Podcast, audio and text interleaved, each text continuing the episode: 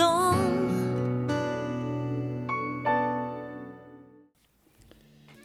Bardzo serdecznie witam na naszym drugim spotkaniu w ramach opowieści o świętym Janie Bosko na kanale wydawnictwa salezjańskiego. Któregoś poranka dziewięcioletni Janek Bosko wstał bardzo rozbudzony. Po przeżyciu niezwyczajnego snu obudził się i już nie mógł spać. Jego treść z przejęciem opowiedział swoim najbliższym. Co mu się przyśniło? Grupa rówieśników oraz dwie tajemnicze postaci: mężczyzna i jego matka. Sen był bardzo dynamiczny. W jego pierwszej odsłonie pojawili się chłopcy, którzy śmiali się i bawili. Jakaś ich część także przeklinała. To właśnie przekleństwa wywołały natychmiastową reakcję Janka. Wpadł między przeklinających i posługując się pięściami oraz krzycząc, chciał ich zmusić do zaprzestania wypowiadania niewłaściwych słów. Wtedy pojawił się jakiś mężczyzna i powiedział: Nie biciem, ale łagodnością i miłością postaraj się zjednać ich sobie. Ponadto polecił Jankowi, aby mówił chłopcom o brzydocie grzechu i pięknie cnoty. On jednak odpowiedział, że przecież nie jest do tego przygotowany i że nie wie, jak to zrobić. Nie ma dostatecznej wiedzy.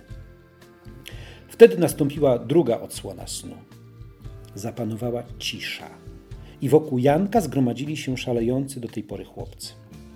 Janek rozpoczął dialog z mężczyzną, który wyjaśnił mu, w jaki sposób przygotuje się do wypełnienia wyznaczonego zadania.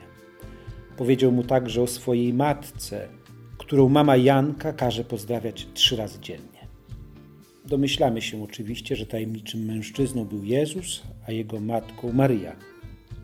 Janek we śnie nie miał jednak takiego rozeznania.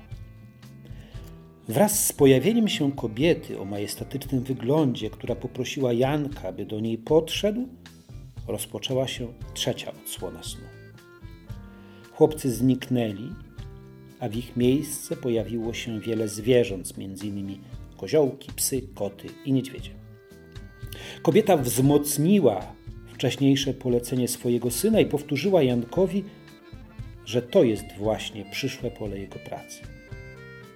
Mężczyzna wyjaśnił wcześniej, jaką postawę powinien Janek przyjąć, a mianowicie ma być posłuszny i zdobyć wiedzę.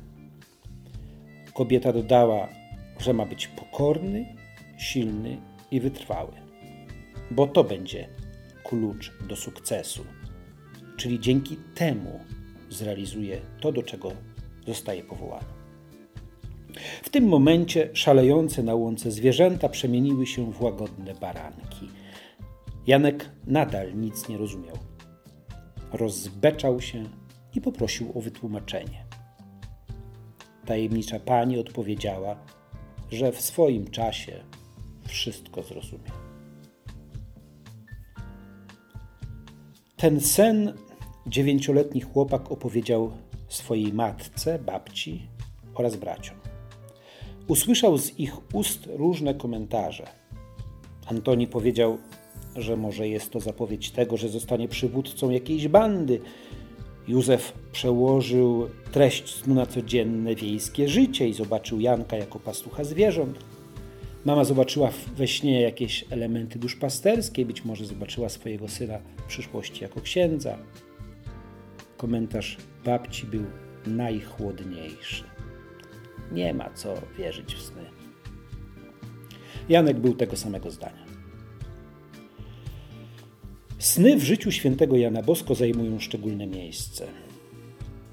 Długi czas traktował je jako wybryki wyobraźni i nie przywiązywał do nich większej wagi. Jednak sen z dziewiątego roku życia powrócił kilka razy w jego młodości, kiedy miał 16, 19 i 22 lata. Wiele elementów było podobnych. Wydaje się, jakby one wszystkie tworzyły jedną całość i pewnie dlatego nie dawały Janowi spokoju. Zwyczajnie nie mógł o nich nie pamiętać. Wracały, przypominały, niepokoiły, stawiały pytania, a z biegiem czasu przede wszystkim się sprawdzały. Konkretne wydarzenia weryfikowały ich nadzwyczajność. Pod koniec szkoły średniej, kiedy Jan Bosko zastanawiał się poważnie nad dalszym życiem, a nawet podjął konkretne kroki, aby wstąpić do Franciszkanów, miał bardzo sugestywny sen. Nazwał go dziwnym. Jeden z wielu mnichów, biegających w podartych habitach w różnych kierunkach, podszedł do niego i powiedział, że tutaj spokoju nie znajdzie, bo jego miejsce w życiu jest gdzie indziej. Dodajmy do tych snów sen z roku 1844. Wtedy to ksiądz Bosko kończył swoje kształcenie w konwikcie kościelnym i na pewno zastanawiał się nad przyszłością. Ponownie zobaczył zwierzęta i tajemniczą pasterkę. Patrzył na posłuszne i grzeczne baranki.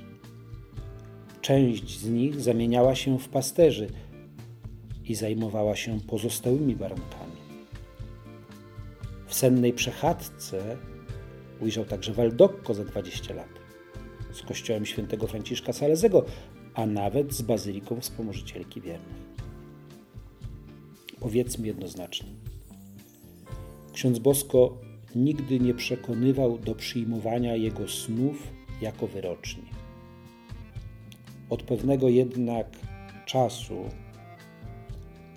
wiedzę ze snów, szczególnie dotyczącą życia duchowego chłopców, wykorzystywał dla dobra zainteresowanych.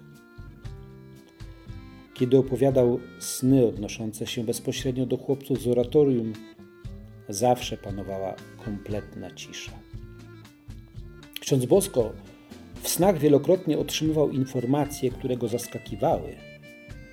Zmieniały jego dotychczasowe postrzeganie niektórych wychowanków.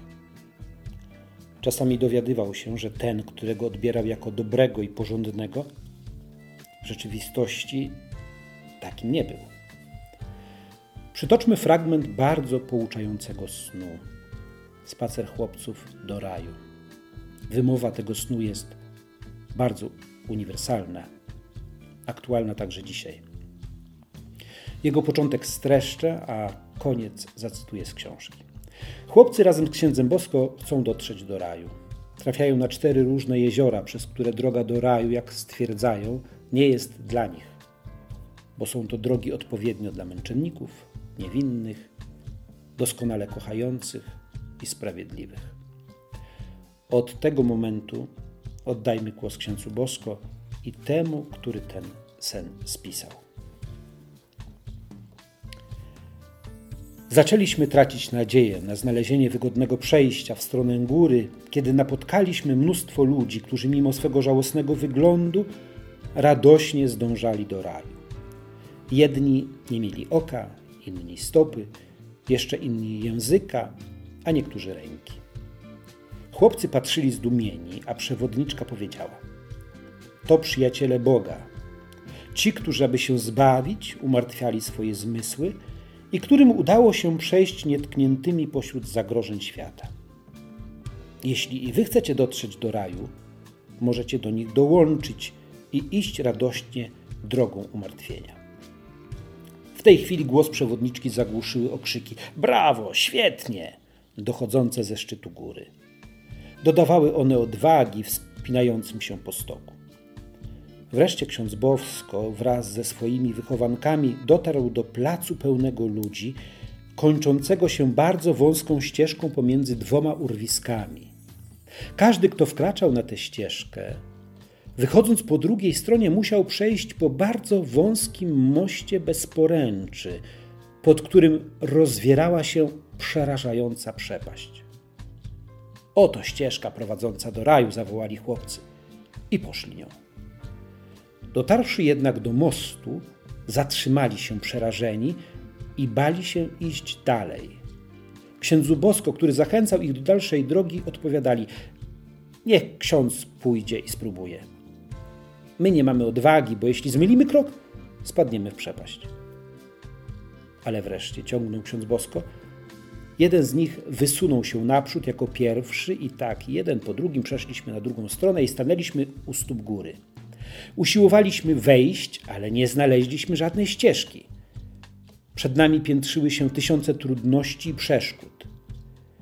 W jednym miejscu pełno było porozrzucanych bezładnie głazów, gdzie indziej należało ominąć urwisko, a w innym miejscu przepaść.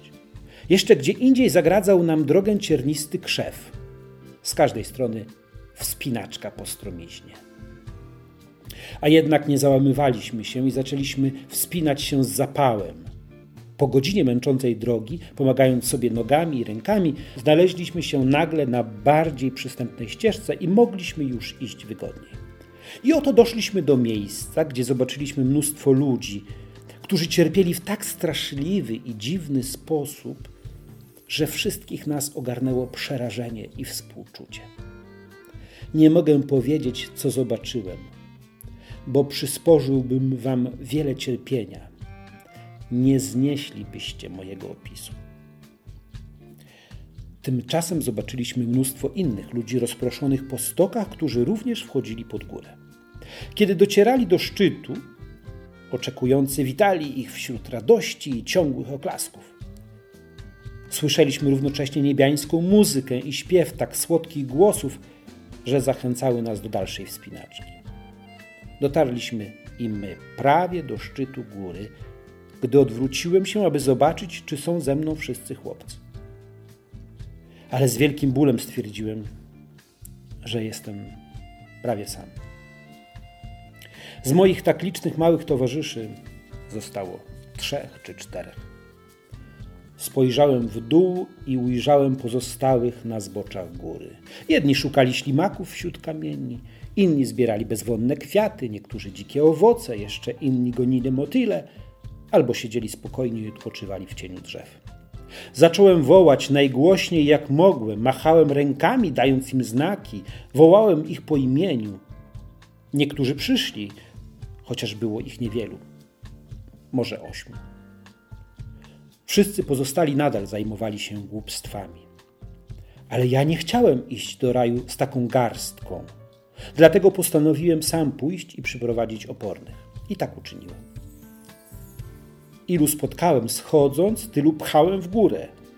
Jednych ostrzegałem, innych z miłością upominałem, a jeszcze innych porządnie skrzyczałem: Idźcie do góry na miłość boską, powtarzałem. Nie zatrzymujcie się dla tych błahostek.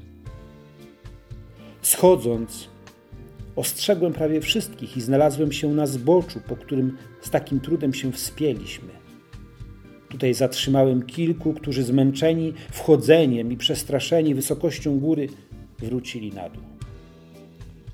Wtedy ponownie zacząłem wspinać się ku szczytowi, ale potknąłem się o kamień i obudziłem się. To tyle na dzisiaj. Za to spotkanie serdecznie dziękuję i zapraszam na jutro na kolejny odcinek opowieści o świętym Janie Bosko na kanale Wydawnictwa Salezjańskiego. Jutro przeniesiemy się do czasów szkolnych księdza Bosko i poznamy jego kolegów. Naucz nas, księże Bosko, żyć nadzieją jak wiosną każdego